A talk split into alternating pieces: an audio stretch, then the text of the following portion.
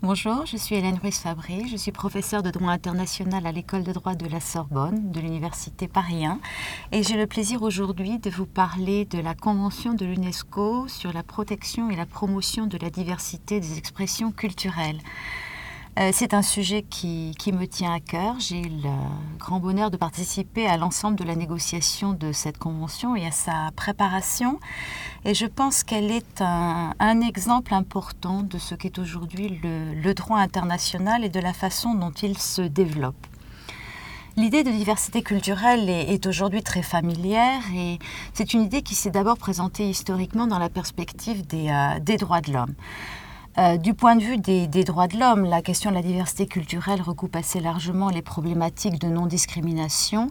Et d'ailleurs, c'est sous cet angle que cela a été traité dans le cadre d'instruments internationaux tels que la Convention européenne des droits de l'homme ou les pactes des Nations unies relatifs aux droits de l'homme on trouve dans la jurisprudence des organes de ces euh, conventions un certain nombre d'arrêts ou un certain nombre de rapports qui se rapportent très directement à la question de la diversité culturelle. Et euh, la question de la diversité culturelle y apparaît alors essentiellement sous l'angle de la, liberté de religion ou sous l'angle euh, de la liberté des parents concernant les choix éducatifs ou encore sous l'angle du respect des modes de vie traditionnels. Et euh, l'efficacité des instruments internationaux relatifs aux droits de l'homme dans ce champ-là est essentiellement appréciée en fonction de leur capacité à assurer une cohabitation sociale harmonieuse tout en permettant le maintien ou le développement d'expressions culturelles euh, diversifiées. En d'autres termes, le souci est de préserver la diversité tout en faisant en sorte que celle-ci ne soit pas oppressive pour les individus et qu'elle existe conformément à l'idéal euh, démocratique qu'elle converge avec lui. Mais plus récemment, la question de la diversité culturelle a euh, émergé sous un autre angle, et plus précisément sous l'angle de l'articulation entre le commerce et la culture. Alors je dis plus récemment, et en même temps c'est une question qui n'est pas totalement nouvelle. Les biens et services culturels ont largement circulé de, tout temps. Donc je crois qu'il faut d'emblée avoir en tête qu'on est dans un domaine où les échanges jouent un rôle fondamental et jouent un rôle fondamental depuis très longtemps, qu'il s'agisse de la circulation des expressions culturelles ou de la circulation des, euh, des artistes. Néanmoins, euh, la question de la diversité culturelle, de son maintien, de son développement, euh, est quand même devenue plus aiguë au cours des, euh, deux ou trois dernières décennies. Et c'est sur ce terreau-là que s'est développé le projet d'une convention de l'UNESCO sur la protection et la promotion de la diversité des expressions culturelles. Alors cette convention a été élaborée relativement rapidement. Si l'on refait la généalogie du projet, il s'étale sur à peine euh, quelques années. Euh, mais en même temps, précisément parce que c'est un projet qui s'est réalisé sur une période relativement brève, il est significatif et représentatif des problématiques de la mondialisation et il catalyse comme tel euh, l'ensemble des problématiques liées à l'articulation entre le commerce et la culture. Alors pour montrer ces enjeux, pour montrer ces questions d'articulation, je souhaiterais euh, évoquer plus précisément quatre aspects. Dans un premier temps, montrer comment cette convention de l'UNESCO est représentative des problématiques juridiques liées à la, à la mondialisation. Puis dans un deuxième temps, euh, expliquer comment l'approche des questions d'articulation entre commerce et culture est construite sur la consécration de la spécificité des biens et services culturels. Mon troisième point sera consacré aux apports substantiels de la Convention. Euh, sur quoi est-elle centrée? Quels sont ses apports normatifs? Et on verra essentiellement qu'il s'agit de réhabiliter l'action publique au bénéfice de la diversité culturelle. Cette euh, convention n'est pas euh, multifonction, si j'ose dire, c'est-à-dire qu'elle n'a pas la prétention de tout réglementer dans ce champ-là. Elle est vraiment centrée sur les politiques publiques. Et enfin, en dernier lieu, j'évoquerai une question qui a joué un rôle extrêmement important dans la négociation de la Convention, qui est la question de l'insertion de la Convention dans le reste du droit international et consécutivement la question de son articulation avec les autres instruments internationaux, en particulier le droit international du commerce. Donc dans un premier temps, je vais évoquer le fait que cette convention est représentative des problématiques juridiques liées à la mondialisation. Et euh, comme je l'ai indiqué précédemment, la Convention est intéressante de ce point de vue-là, précisément parce qu'elle a été élaborée sur une relativement euh, courte période. Cela permet de bien identifier, de bien reconstituer l'ensemble du projet qu'il a, euh, a porté. Alors, cette convention est liée à une prise de conscience, elle est liée à la prise de conscience de l'ambivalence des effets de la mondialisation euh, sur les échanges euh, de biens et de services culturels. Euh, la mondialisation a un double visage, ce n'est rien d'original comme affirmation, mais dans le champ de la culture, cela produit des effets contrastés. Euh, bien sûr, on peut considérer qu'en favorisant les communications et les échanges, la mondialisation favorise la diversité culturelle et, en un sens, c'est vrai. Aujourd'hui, nous accédons à une diversité d'expressions culturelles qui était hors de portée des générations précédentes, sauf peut-être les générations les mieux, euh, les mieux dotées. En même temps, on peut voir que cette mondialisation menace la diversité des expressions euh, culturelles parce que le développement des échanges et, et, des communications ne se fait pas sur un mode égalitaire.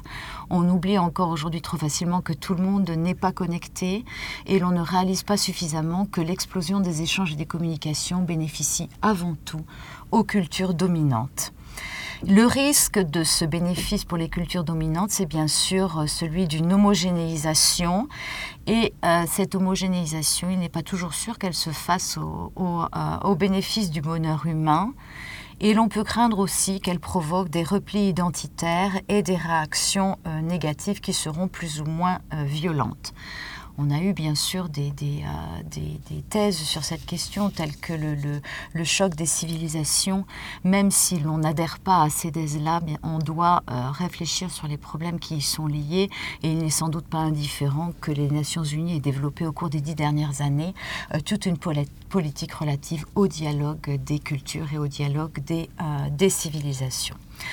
En toute hypothèse, et pour revenir à mon propos, ce qui est clair, c'est que euh, dans le, problème que pose la mondialisation, euh, le défi qu'elle pose en termes culturels, c'est la possibilité de maintenir des expressions culturelles euh, distinctes et euh, même pour le dire de façon relativement crue pour un certain nombre de pays, le défi est de parvenir à maintenir des expressions culturelles autres qu'américaines, en particulier dans le domaine audiovisuel, puisque c'est un champ dans lequel la, domination américaine est écrasante. Il suffit de regarder les, chiffres de diffusion sur les télévisions d'un certain nombre de pays pour se rendre compte qu'il n'y a parfois pas énormément euh, d'alternatives. Alors, euh, ce qui n'est pas en soi une critique, euh, bien sûr, des expressions culturelles américaines, mais plus un constat factuel qui doit amener à, réfléchir. En euh, abordant ces questions, on se rend compte qu'il n'y a pas de mise en perspective globale des problèmes que pose la régulation de la mondialisation. Cette régulation s'est développée de façon désordonnée, elle s'est développée en fonction des besoins ou de ce que l'on ressentait comme des urgences ou éventuellement comme des perspectives de profit.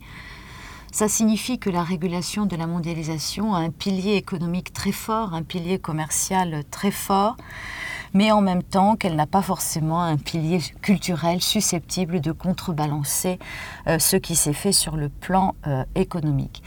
En d'autres termes, les asymétries normatives sont très fortes. Il y a de très grandes asymétries normatives alors qu'on peut penser avoir affaire à des questions qui ont une égale dignité. Réguler la culture peut sembler aussi important que réguler le commerce. Faire en sorte de protéger la diversité des expressions culturelles peut sembler un but aussi important euh, du point de vue de la réalisation du bonheur euh, humain. Alors bien sûr, il existe des conventions internationales relatives à la culture, mais euh, jusqu'à l'élaboration de la convention que je suis en train d'évoquer, il n'existait pas de convention dédiée à la question de la diversité culturelle dans la mondialisation. Et euh, la conséquence de cette situation était de laisser le terrain dégagé pour l'application de règles qui avaient été élaborées dans d'autres contextes et qui étaient orientées vers une autre logique. Plus précisément, euh, cela laissait le terrain dégagé pour l'application des règles euh, du droit international du, euh, commerce et la logique qui va avec ces règles, qui est une logique qui consiste pour les États à renoncer à un certain nombre d'instruments de politique publique comme conséquence de leurs engagements de libéralisation. En matière culturelle, cela signifie que euh, si l'on laisse le terrain dégagé pour les règles exclusivement commerciales, que les États vont renoncer à prendre un certain nombre de mesures qui ont pour effet de limiter directement ou indirectement la circulation des biens et services euh, culturels puisque euh, si l'on tente un, je dirais, un profilage des politiques culturelles pour les pays qui en ont, et ces pays ne sont pas majoritaires, on constate que les modes d'intervention qui sont d'utilisation les plus courantes sont des, euh, des, des, modes tels que les subventions, les quotas, euh, les restrictions à l'investissement étranger ou d'autres mesures réglementaires. En d'autres termes, des mesures d'un type qui est généralement euh, répudiées dans le cadre des politiques de libéralisation euh, commerciale. Alors, euh, bien souvent, ce sont les pays développés qui ont des politiques culturelles, mais pour autant, ce problème du maintien de la possibilité de développer des politiques culturelles n'est pas purement un problème de pays développés. On s'est rendu compte que c'était également un problème de pays en développement, euh, parce qu'il ne s'agit pas seulement d'assurer la compétitivité des secteurs euh, culturels. Un certain nombre d'études qui ont notamment été développées dans le cadre de l'UNESCO ont montré que la culture était un apport important euh, au développement économique, non seulement parce que la culture contribue à donner une finalité au développement et à centrer le développement sur l'homme, mais aussi parce que la diversité culturelle est tout simplement par elle-même un levier du développement économique. Simplement, euh, nombre de pays en développement sont dépourvus d'industrie culturelle et ils sont d'autant plus euh, tentés de ne pas trop s'en préoccuper euh, qu'ils n'ont souvent pas tellement les moyens d'intervention requièrent des politiques culturelles et que finalement c'est pour eux un instrument de, négociation. Donc euh, la tentation est forte de laisser ou de rendre les marchés correspondants euh, ouverts. Et euh, la question risque de revenir ultérieurement. C'est-à-dire une fois que les marchés sont ouverts, on a du mal à, faire marche arrière. Et au moment où on se soucie de développer des politiques culturelles, bien souvent on s'est privé sans s'en rendre compte des moyens qui sont nécessaires pour le faire. C'était une des raisons euh, d'être et une des raisons de fabriquer cette convention sur la diversité des expressions culturelles. Euh, cela participait d'un d'un mouvement pour assurer la prise de conscience de l'importance de la dimension culturelle du développement et de l'importance de garder la disponibilité des moyens qui permettaient de la protéger ou euh, de, la, de la promouvoir. Alors, euh, c'est, je crois, une, grande partie du projet qui a porté cette convention de, de, l'UNESCO. Euh, convention de l'UNESCO dont je souhaiterais maintenant expliquer la, généalogie et expliquer comment elle a été construite sur un, fondement conceptuel précis qui est la spécificité, l'affirmation de la spécificité des biens euh, et des services culturels. Ce sera le, deuxième point de, euh, de ma présentation. La généalogie de la, Convention euh, s'enracine dans un projet au, long cours. Euh, plus précisément, les premières racines de la Convention se trouvent dans l'échec de ce que l'on a appelé en son temps l'exception culturelle, échec qui est survenu lors des négociations qui ont donné lieu à la mise en place de l'Organisation mondiale du commerce en 1995. L'idée de l'exception culturelle était d'exclure les échanges de biens et surtout de services culturels du champ d'application des règles du commerce international. À partir du moment où cette solution n'a pas pu être obtenue, la question était de savoir comment on allait pouvoir euh, atteindre les objectifs qu'il s'agissait de, euh, de satisfaire. Et il fallait pour cela innover, trouver de, nouvelles bases, une nouvelle manière d'aborder le, problème. Il ne s'agissait pas seulement de changer de vocabulaire en abandonnant l'exception culturelle, mais il s'agissait aussi de passer à une autre logique En d'autres termes, de passer de la logique défensive de l'exception culturelle à l'approche positive de la spécificité des biens et services culturels basée sur l'idée de diversité culturelle. Alors, le, régime d'exception, tel qu'on a essayé de le faire prévaloir entre 1993 et 1995 dans les négociations qui ont précédé la mise en place de l'Organisation mondiale du commerce, euh, ce régime d'exception donc consistait à exclure a priori donc à faire sortir du champ d'application des règles du commerce international tout ce qui concernait le secteur des services culturels. C'était le régime qui paraissait à l'époque le plus adéquat et euh, à la réflexion peut-être n'était-ce pas tout à fait euh, le cas. Euh, parce que finalement, ce régime d'exclusion ne résolvait pas nécessairement la question qu'il s'agissait de, de, résoudre, question qui était non pas liée à l'existence des échanges de biens et services culturels, ces échanges sont très importants et existent depuis longtemps, mais euh, question liée au déséquilibre des échanges euh, en matière culturelle avec une position dominante des produits et services culturels américains, en particulier en matière audiovisuelle. Alors l'accroissement de ce déséquilibre a enraciné l'idée que euh, l'ouverture aux échanges se traduirait en réalité par leur monopolisation, avec le risque que nombre de productions nationales ne soient peu à peu évincées et ne disparaissent. Alors, euh, cette, euh, cette crainte, c'est pas seulement une crainte euh, économique. ce qui arrive avec, c'est la crainte qu'il n'en résulte une forme d'acculturation pour les, les, les, populations. Et cette, cette acculturation est considérée comme problématique si on prend en compte le rôle que jouent les médias audiovisuels dans ce que, par exemple, la Commission européenne appelait la bonne marche des sociétés démocratiques modernes et dans le développement et la transmission euh, des valeurs sociales. En d'autres termes, on était sensible à l'influence que les médias, en particulier audiovisuels, peuvent avoir euh, sur les citoyens et sur leur conscience politique. Cela signifie qu'il ne s'agissait pas seulement d'un enjeu de marché, mais aussi d'un enjeu politique et social dans lequel les gouvernements et les élites se sentaient euh, menacés par la perte de contrôle d'instruments qui étaient considérés comme essentiels dans le développement des débats publics et dans le développement des débats euh, démocratiques. Donc, euh, de ce point de vue-là, les discussions n'étaient pas seulement axées sur, euh, l'idée de, soustraire les biens et services culturels aux négociations commerciales internationales, mais a peu à peu émergé l'idée qu'il fallait mettre en place des règles qui soient consacrées spécifiquement à la diversité culturelle et qui permettent de reconnaître le rôle légitime des politiques culturelles nationales pour préserver, voire pour développer la diversité culturelle.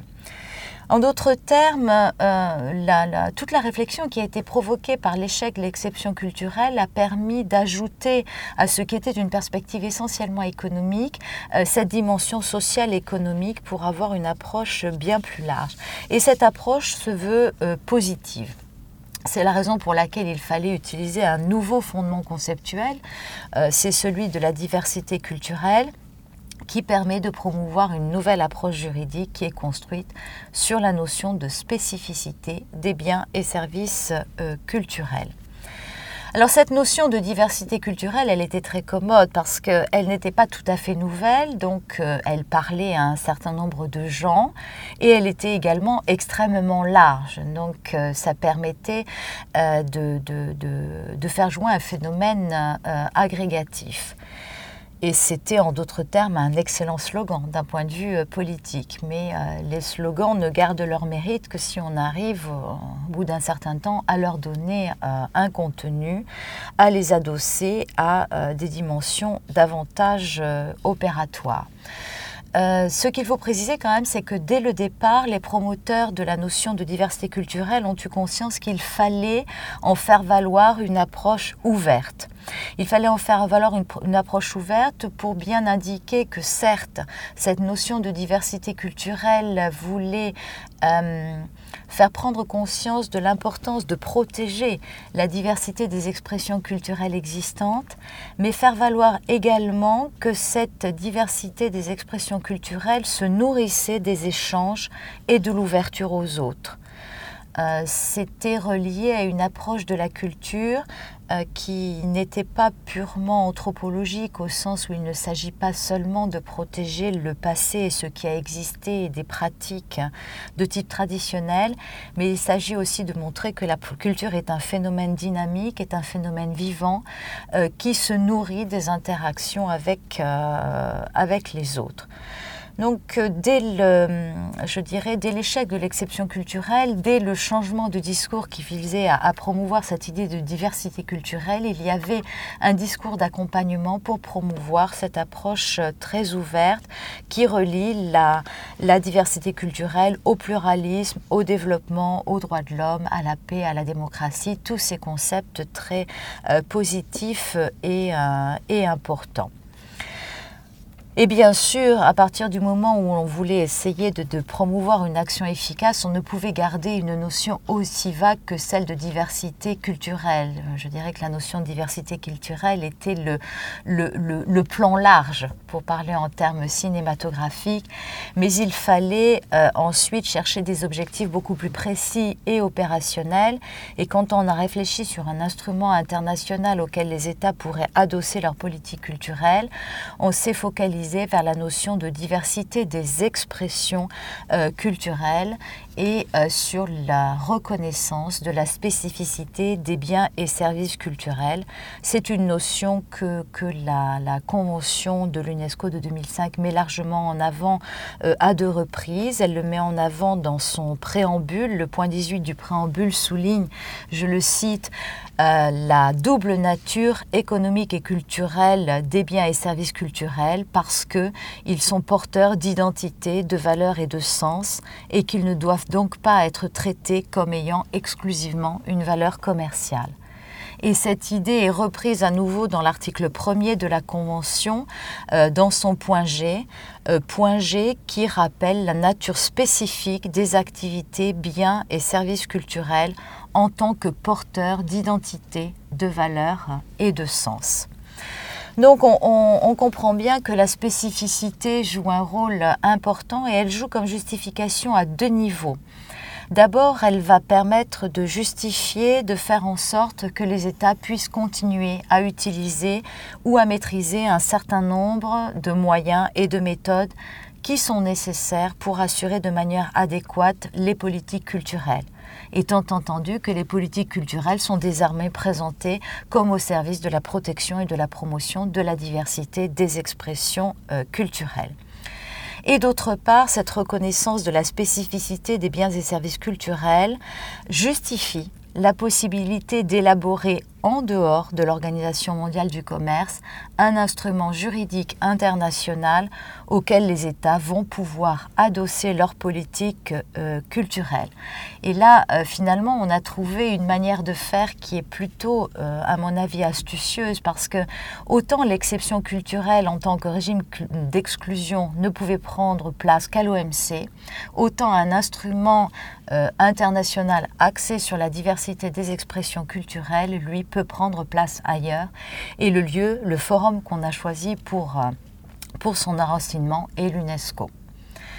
Alors cette convention donc a été élaborée euh, à l'UNESCO qui semblait un forum adapté pour, euh, pour plusieurs raisons. Euh, une première raison était que, euh, comme beaucoup d'organisations internationales, l'UNESCO dispose de procédures pour l'élaboration de conventions internationales. Et donc, euh, en, quelque sorte, la boîte à outils était, était toute prête. La seule chose à laquelle il fallait veiller, c'était le temps, parce qu'on était dans un calendrier qui pouvait apparaître comme assez serré, dans la mesure où, à l'époque où on a lancé l'élaboration de cette convention, euh, s'ouvrait le cycle de négociation de Doha en 2001 et que ce cycle de négociation pouvait, dans un schéma idéal, aboutir relativement rapidement. Donc il fallait essayer de, de, de, mettre en place à l'UNESCO un calendrier relativement rapide, alors même qu'était à l'époque en cours d'élaboration la convention euh, qui est devenue la convention de 2003 sur la protection du patrimoine culturel euh, immatériel.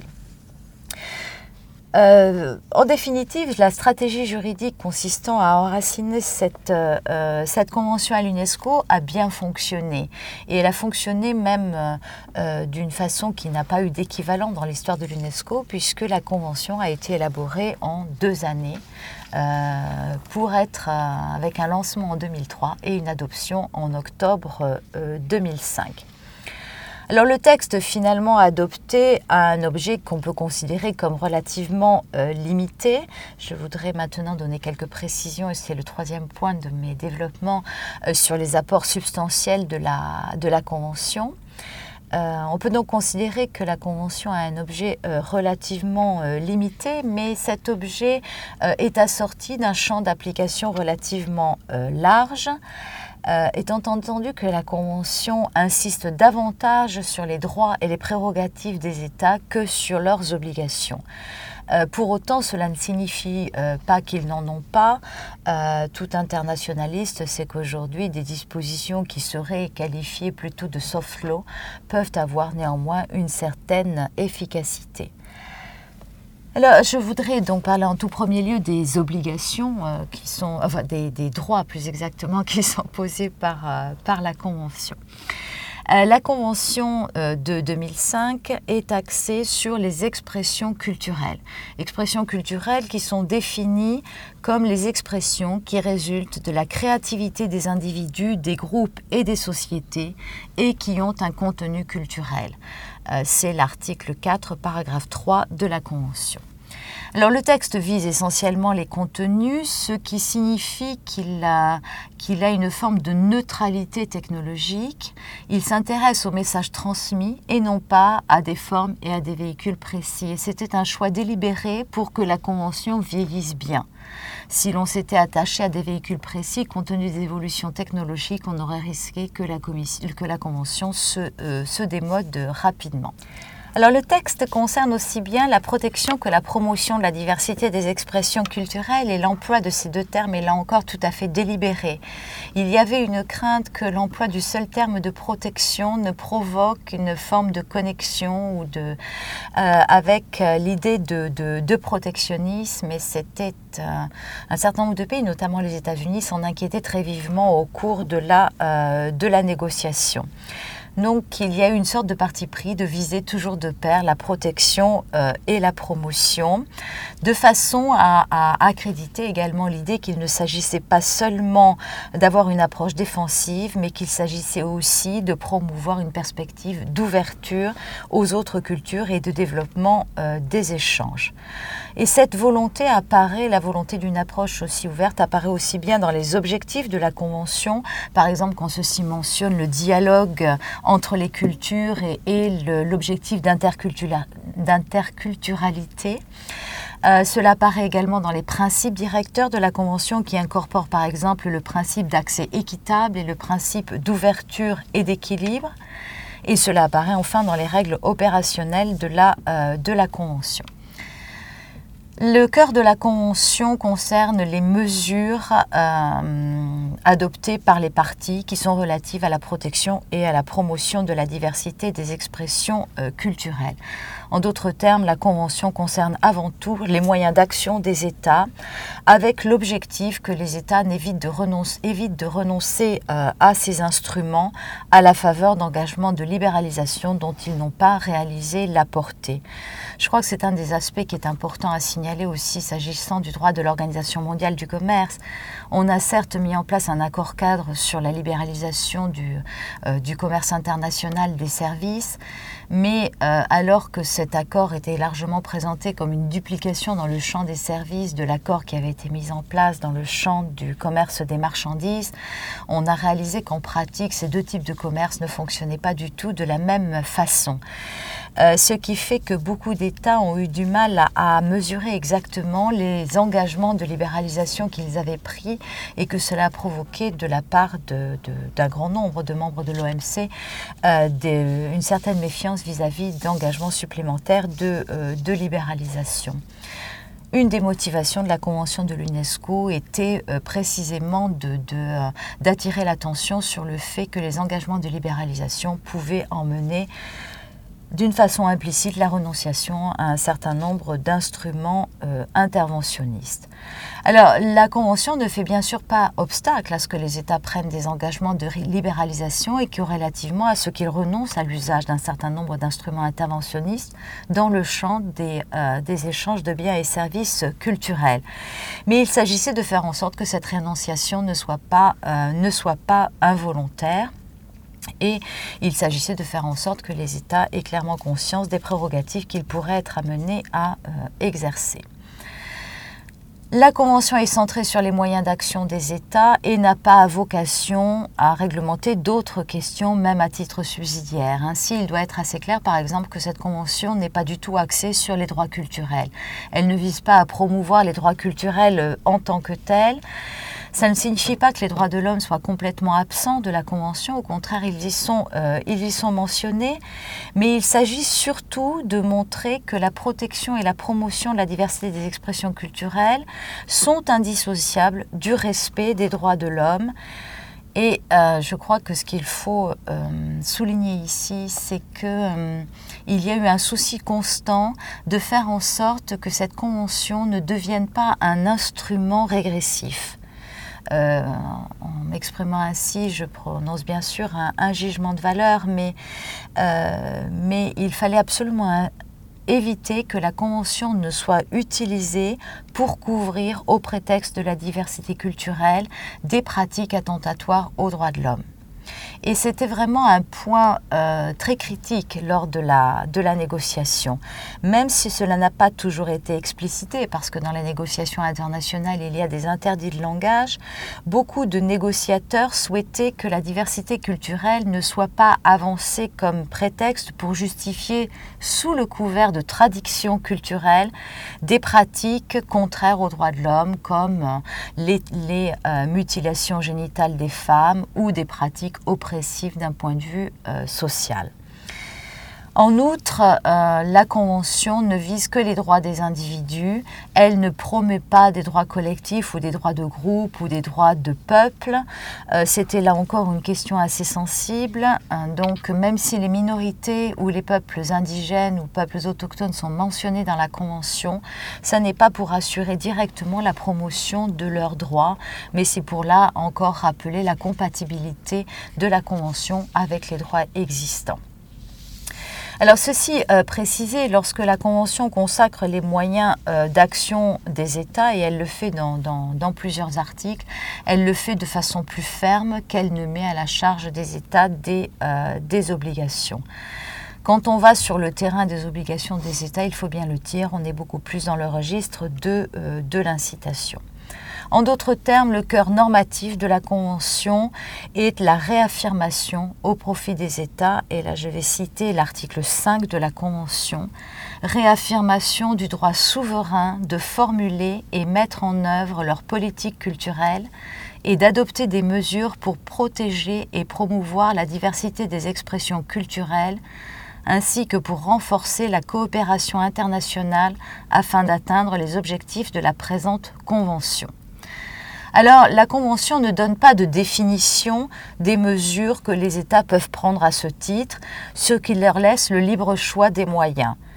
Mais en même temps, le texte de la Convention évite de rester trop vague et trop limitatif. Donc il donne une liste exemplative des types de mesures que les États peuvent prendre, mais ça n'est qu'une liste exemplative, donc on peut ajouter des types de mesures qui ne sont pas mentionnés. En même temps, en illustrant les types de mesures qui peuvent être pris, on, donne un, caractère plus concret à la disposition euh, en cause. Parmi les types de mesures qui sont mentionnées, on va trouver les mesures de soutien, en d'autres termes les subventions, on va trouver les quotas, on va trouver une mention explicite des institutions de services publics, on va trouver les mesures en faveur des industries euh, culturelles nationales indépendantes, est indépendante. On va trouver mention du secteur informel. Et il s'agit euh, de, en même temps de garantir un accès aux moyens de production, mais aussi de diffusion et de, distribution des biens et services culturels, ainsi que les mesures de soutien aux artistes. Donc on a essayé de trouver un équilibre euh, à la fois dans la, euh, le souci de laisser les choses très ouvertes, puisqu'après tout on réaffirme un droit souverain des États, et donc va avec ce droit souverain le libre choix des moyens, mais le souci aussi d'apporter suffisamment de, de, précision euh, pour canaliser les, les pratiques. Alors l'avant-projet de convention était beaucoup plus audacieux, allait beaucoup plus loin, et il envisageait l'affirmation sur le même plan que le droit souverain d'une obligation générale de protéger et de promouvoir la diversité des expressions culturelles. Et euh, cette affirmation générale était assortie d'un certain nombre d'obligations substantielles positives qui venaient donner un contenu minimum à cette obligation. À la fin de la négociation, toute formule réellement contraignante a disparu du texte final. Euh, s'agissant des mesures à prendre, on est beaucoup plus dans le registre incitatif. Il s'agit de s'efforcer, de s'employer à, de favoriser, d'encourager. Et la justification qui a été avancée pour euh, ces, formulations de, soft law au sens substantiel euh, du terme, c'est que euh, des obligations trop contraignantes pourraient dissuader les États, en particulier les pays en développement, euh, d'adhérer à la Convention parce que celle-ci leur imposerait des obligations dont ils n'auraient pas les moyens. En fait, ce sont toujours les mêmes justifications que l'on trouve pour les formulations de, de soft law. Euh, je ne suis pas tout à fait sûre que ce soit la cause unique de l'affaiblissement substantiel de la Convention sur, sur ce plan-là. Je pense qu'il y avait un, un des États pour ne pas prendre des obligations trop lourdes à cet égard, ce qui ne signifie pas qu'ils n'ont pas pris euh, d'engagement.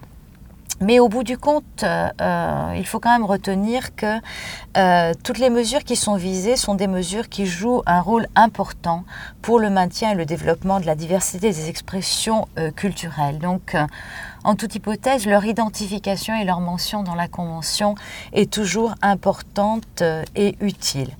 Euh, il est important, même, même si on peut trouver que c'est une dimension essentiellement rhétorique, mais les juristes savent qu'il peut être important de dire les choses même si elles vont sans dire. Il est important de rappeler que la diversité des expressions culturelles peut appeler des mesures concernant non seulement la création, mais également la production, la diffusion et la diffusion des, euh, des produits, euh, des biens et services culturels. Il est important de rappeler que la diversité des expressions euh, culturelles implique une diversité d'acteurs également importante. Il est important de rappeler que l'éducation et la sensibilisation du public contribuent à créer un environnement favorable à la diversité culturelle. Il est important de rappeler que la société civile joue un rôle important et doit être associée à l'action. Alors concernant la coopération internationale, il y a également euh, des, euh, euh, je dirais, de fortes incitations de la, de la Convention. On énonce non seulement des objectifs généraux, mais le texte vise des dispositifs qui présentent deux caractéristiques essentielles. Euh, d'une part, euh, la Convention a dès son préambule lié euh, dans la généalogie de la réflexion sur la diversité culturelle, la Convention a lié la reconnaissance du lien entre culture et développement économique. Et donc l'accent, très logiquement, est mis sur la coopération et sur l'assistance aux pays au développement afin de leur permettre de renforcer et de développer leurs industries culturelles. Et puis, la Convention prévoit également, et c'était un dispositif auquel les pays en développement étaient extrêmement attachés, la mise en place, la création et la mise en place d'un fonds international pour la diversité culturelle et la mise en place de mécanismes d'échange, d'analyse et de diffusion de l'information. Alors, euh, dans ce cadre-là, on identifie des formes de coopération et euh, on incite les États à essayer de les mettre en œuvre. Euh, une fois encore, les formules qui sont employées sont des formules de soft law. On, incite les États à s'efforcer, à s'employer, on encourage la mise en place de ces formules de, euh, coopération. Euh, mais, mais là encore, euh, je ne suis pas sûre qu'il faille se désoler de, de, ces formules-là. La coopération culturelle n'est pas quelque chose qui peut avancer à marche forcée. Il faut qu'il y ait des affinités, il faut qu'il y ait des volontés euh, partagées. Et donc, euh, je crois que ce qui est important à prendre en compte à cet égard, c'est que les pays en développement étaient très attachés à ces formules et que finalement le fait que euh, ces, ces, dispositions soient suivies des faits, même si elles sont formulées dans des termes relativement soft, était un gage de crédibilité de la Convention. C'est une question que les, pays développés ont fort bien comprise et très rapidement après l'adoption de la Convention, euh, des réunions non seulement de, de euh, des réunions plénières des, États partis, mais aussi des réunions du comité intergouvernemental qui fait partie de l'appareil institutionnel de la Convention. Euh, ces réunions se sont tenues très rapidement avec le souci de mettre en place des directives opérationnelles pour pouvoir donner corps à ces dispositions. Euh, c'est dire qu'au-delà de leur relative faiblesse normative, il y avait le souci d'une mise en œuvre effective pour euh, enraciner la crédibilité de la, de la Convention. Cela dit, bien sûr, on arrivait là au stade de l'adoption, des ratifications et de la mise en œuvre, ce qui confronte à la dernière question que je souhaite évoquer dans cette présentation, qui est la question de l'insertion de la Convention dans l'ensemble du, euh, du droit international. On l'a compris dès le début par le projet même qu'il a porté, euh, jamais la Convention n'a été pensée comme euh, quelque chose d'isolé. Bien au contraire, quand on a cherché à élaborer cette Convention, c'était en contrepoint euh, et en réponse aux effets possibles du droit international du commerce dans le champ des biens et des services culturels. C'est dire que la Convention de l'UNESCO de 2005 a été conçue pour produire des effets sur d'autres normes internationales, en particulier le droit de l'OMC. Et la négociation a très largement prouvé que euh, c'était l'enjeu euh, majeur à l'arrière-plan. Euh, la, négociation de, la convention s'est déroulée au cours de trois sessions et la troisième session a très largement porté sur ces questions euh, d'articulation euh, très significatives significativement d'ailleurs euh, les délégations des États comportaient à ce stade de la négociation euh, des représentants des délégations à l'OMC qui étaient, euh, disons, venus observer ce qui se passait à l'UNESCO. C'était un bon, révélateur des enjeux de la, de la négociation. Alors, la Convention comporte si l'on réfléchit strictement sur l'articulation avec le reste du droit international, deux euh, dispositions qui, ont, qui sont euh, plus spécifiquement euh, consacrées. Mais bien évidemment, les interactions ne se limitent pas là, comme l'observent les quelques cas où il a été fait appel ultérieurement à la Convention au stade de la, de la mise en œuvre. Alors pour euh, régler les questions d'articulation, la Convention comporte deux dispositions, les articles 20 et 21. Euh, l'une d'elles, l'article 20, indique en substance que la Convention ne modifie pas les autres engagements internationaux euh, des parties, mais elle indique aussi qu'elle n'est pas subordonnée aux autres engagements internationaux des parties. Alors, euh, cette, euh, cette, clause peut paraître à première vue parfaitement euh, contradictoire ou, ou, schizophrène. À la fois, la Convention n'est pas subordonnée, mais ne remet pas en cause les engagements existants. En fait, l'interprétation logique d'une telle clause est qu'il doit exister un soutien mutuel entre la Convention et les autres traités internationaux. On débouche sur une logique de conciliation et de complémentarité. Euh, ce type de clause est destiné, en cas de tension entre la Convention et un autre traité, à éviter que la Convention ne soit purement et simplement écartée. Euh, bon, mon objectif n'est bien sûr pas de développer une très longue argumentation euh, technique, mais euh, il s'agit de souligner que des textes qui, en première analyse, peuvent sembler parfaitement contradictoires ou qui sont invoqués au soutien de positions opposées peuvent faire l'objet d'interprétations conciliatrices. Donc, au stade de la mise en œuvre, on peut essayer de trouver un équilibre et de réaliser une conciliation des intérêts en présence. Et c'est typiquement le résultat qui est recherché ici avec le souci que les préoccupations culturelles promues par la Convention ne soient pas purement et simplement euh, abandonnées. Mais à côté de ce qui est une approche euh, euh, de conciliation, mais qui se situe dans une perspective où on aurait a priori deux obligations contradictoires, donc qui essaye de traiter la question du conflit de, normes, on a aussi favorisé une approche davantage préventive, je dirais, qui est basée sur la prise en compte de la Convention euh, en amont d'autres négociations internationales, en amont de la mise en œuvre d'autres instruments internationaux. L'idée est euh, que euh, les parties à la Convention euh, pourraient faire l'effort de se consulter, de se concerter avant de s'engager dans d'autres négociations internationales afin de promouvoir de façon coordonnée les objectifs de la Convention de 2005 sur la protection et la promotion de la diversité des expressions culturelles dans d'autres enceintes internationales. C'est la, euh, la raison d'être de l'article 21 de la, de la Convention. Donc on a deux mécanismes complémentaires. L'un qui euh, s'intéresse à la mise en œuvre et aux hypothèses d'obligation éventuellement contradictoires au stade de la mise en œuvre. L'autre qui se soucie de prévenir d'éventuelles tensions en assurant la promotion de la Convention lors de négociations internationales dans d'autres forums. Alors l'intérêt de ce dispositif, celui de l'article 21, euh, c'est qu'il recentre l'attention sur les enjeux réels de l'articulation entre la Convention et le reste du droit international. Les juristes tendent à aimer les dispositions qui traitent de conflits de normes, bien évidemment, mais au plan pratique, est-ce qu'il n'est pas plus efficace d'essayer de euh, d'assurer une cohabitation harmonieuse dès l'amont? C'est euh, cette logique très, très politique qui habite l'article 21.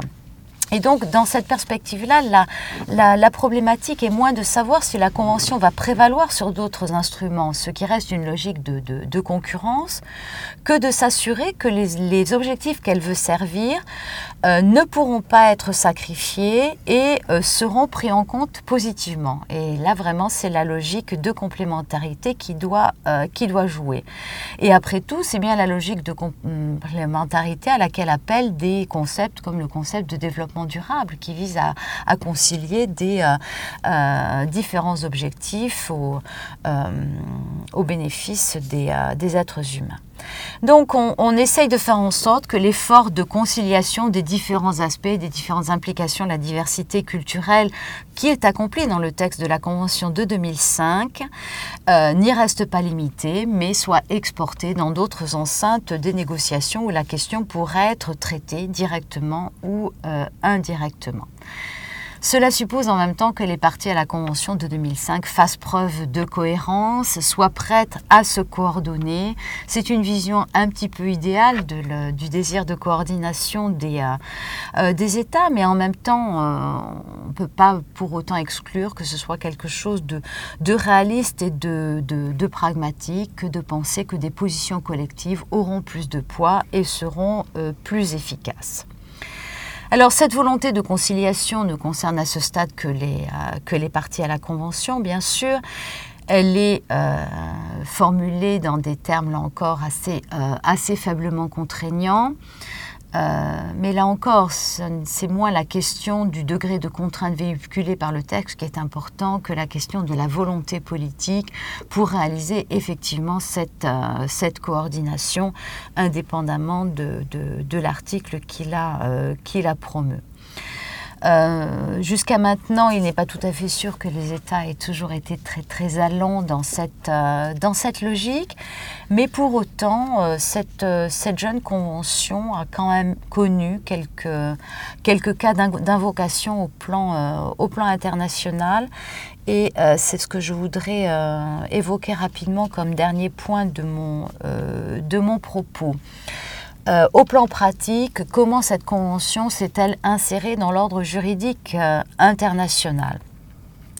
Il s'agit à ce stade ni de faire preuve d'un optimisme excessif, ni non plus d'un pessimisme excessif. Cette convention euh, qui a donc été élaboré en deux années, qui a été adopté en octobre 2005 à une très large majorité des membres de l'UNESCO, puisque 148 États membres ont voté en faveur de la Convention.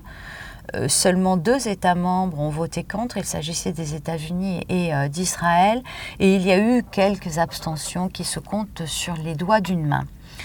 cette convention est aujourd'hui ratifiée par plus de 120 États donc euh, sur une période qui est relativement, euh, relativement courte. Euh, donc c'est un instrument qui, a connu un très grand succès international, si on s'en tient à ces chiffres de, de, ratification. La Convention a pu entrer en vigueur moins de deux ans après sa négociation, après le terme de sa négociation, ce qui est assez, assez exceptionnel. Et aux, 121 ratifications que j'ai mentionnées, il faut ajouter celle de, euh, de l'Union européenne, puisque l'Union européenne a été autorisée en tant que telle à devenir partie euh, à la Convention. Convention à la négociation de laquelle elle avait euh, d'ailleurs très, très fortement participé.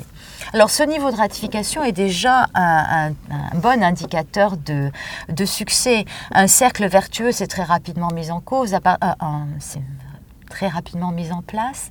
À partir du moment où la convention était en vigueur, les, les, organes ont pu être mis en place. Un certain nombre de réunions ont été programmées sur un calendrier relativement court pour donner corps euh, à, la, euh, à la convention.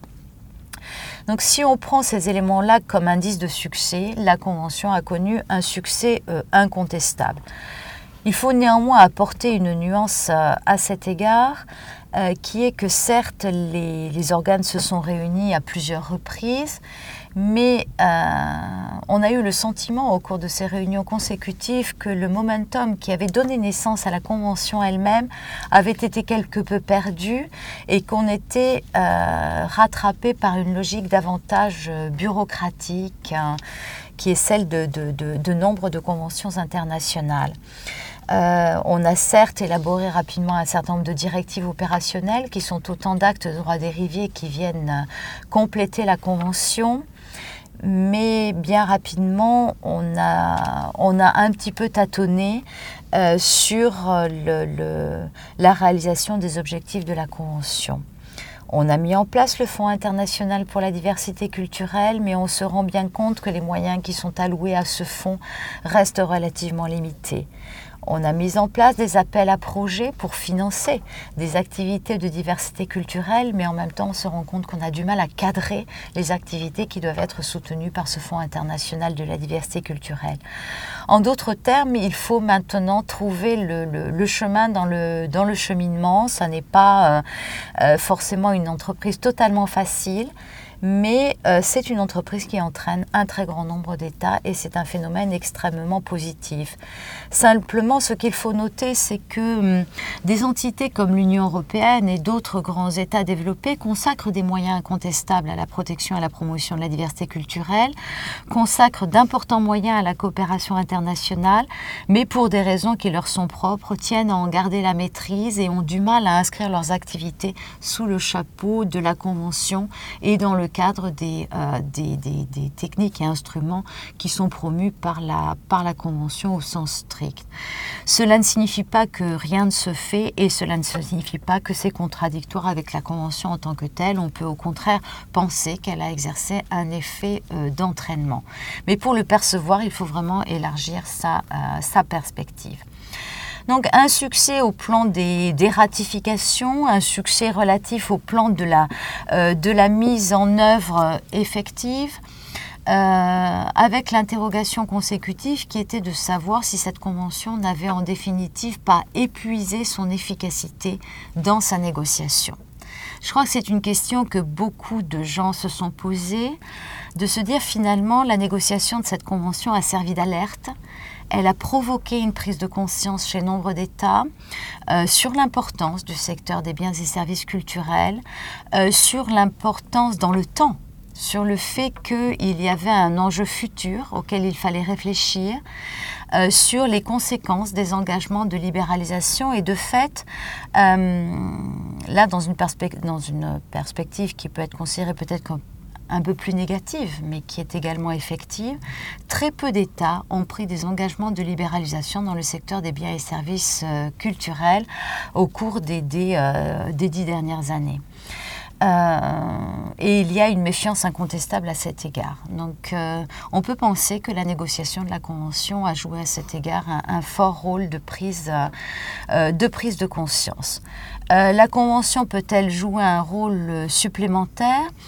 Ma réponse est, clairement favorable. Oui, bien sûr, elle peut jouer un rôle supplémentaire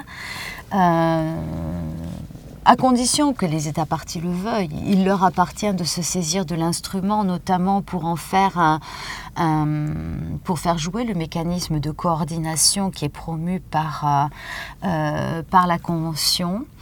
Et puis, euh, on peut constater aussi que la Convention a commencé à être invoquée au plan international par un certain nombre d'États.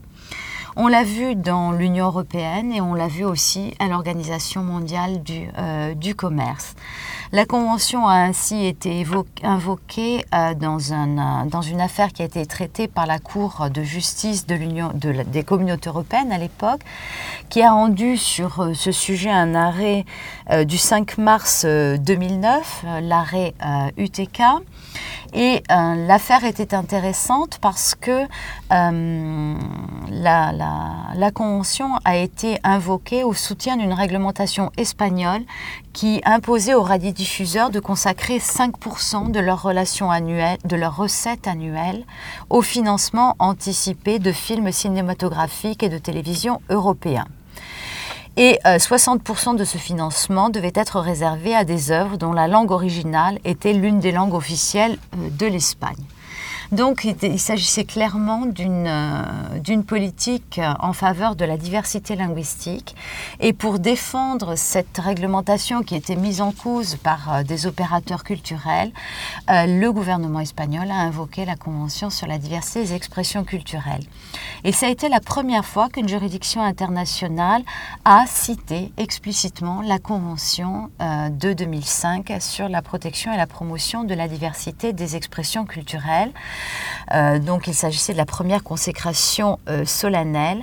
Et la Cour s'est servie de cette citation euh, pour souligner que la langue et la culture sont intrinsèquement liées, justifiant que la Convention soit invoquée à l'appui de la diversité politique de diversité linguistique. La deuxième cas d'invocation internationale de la, de la Convention a été devant l'Organisation mondiale du commerce.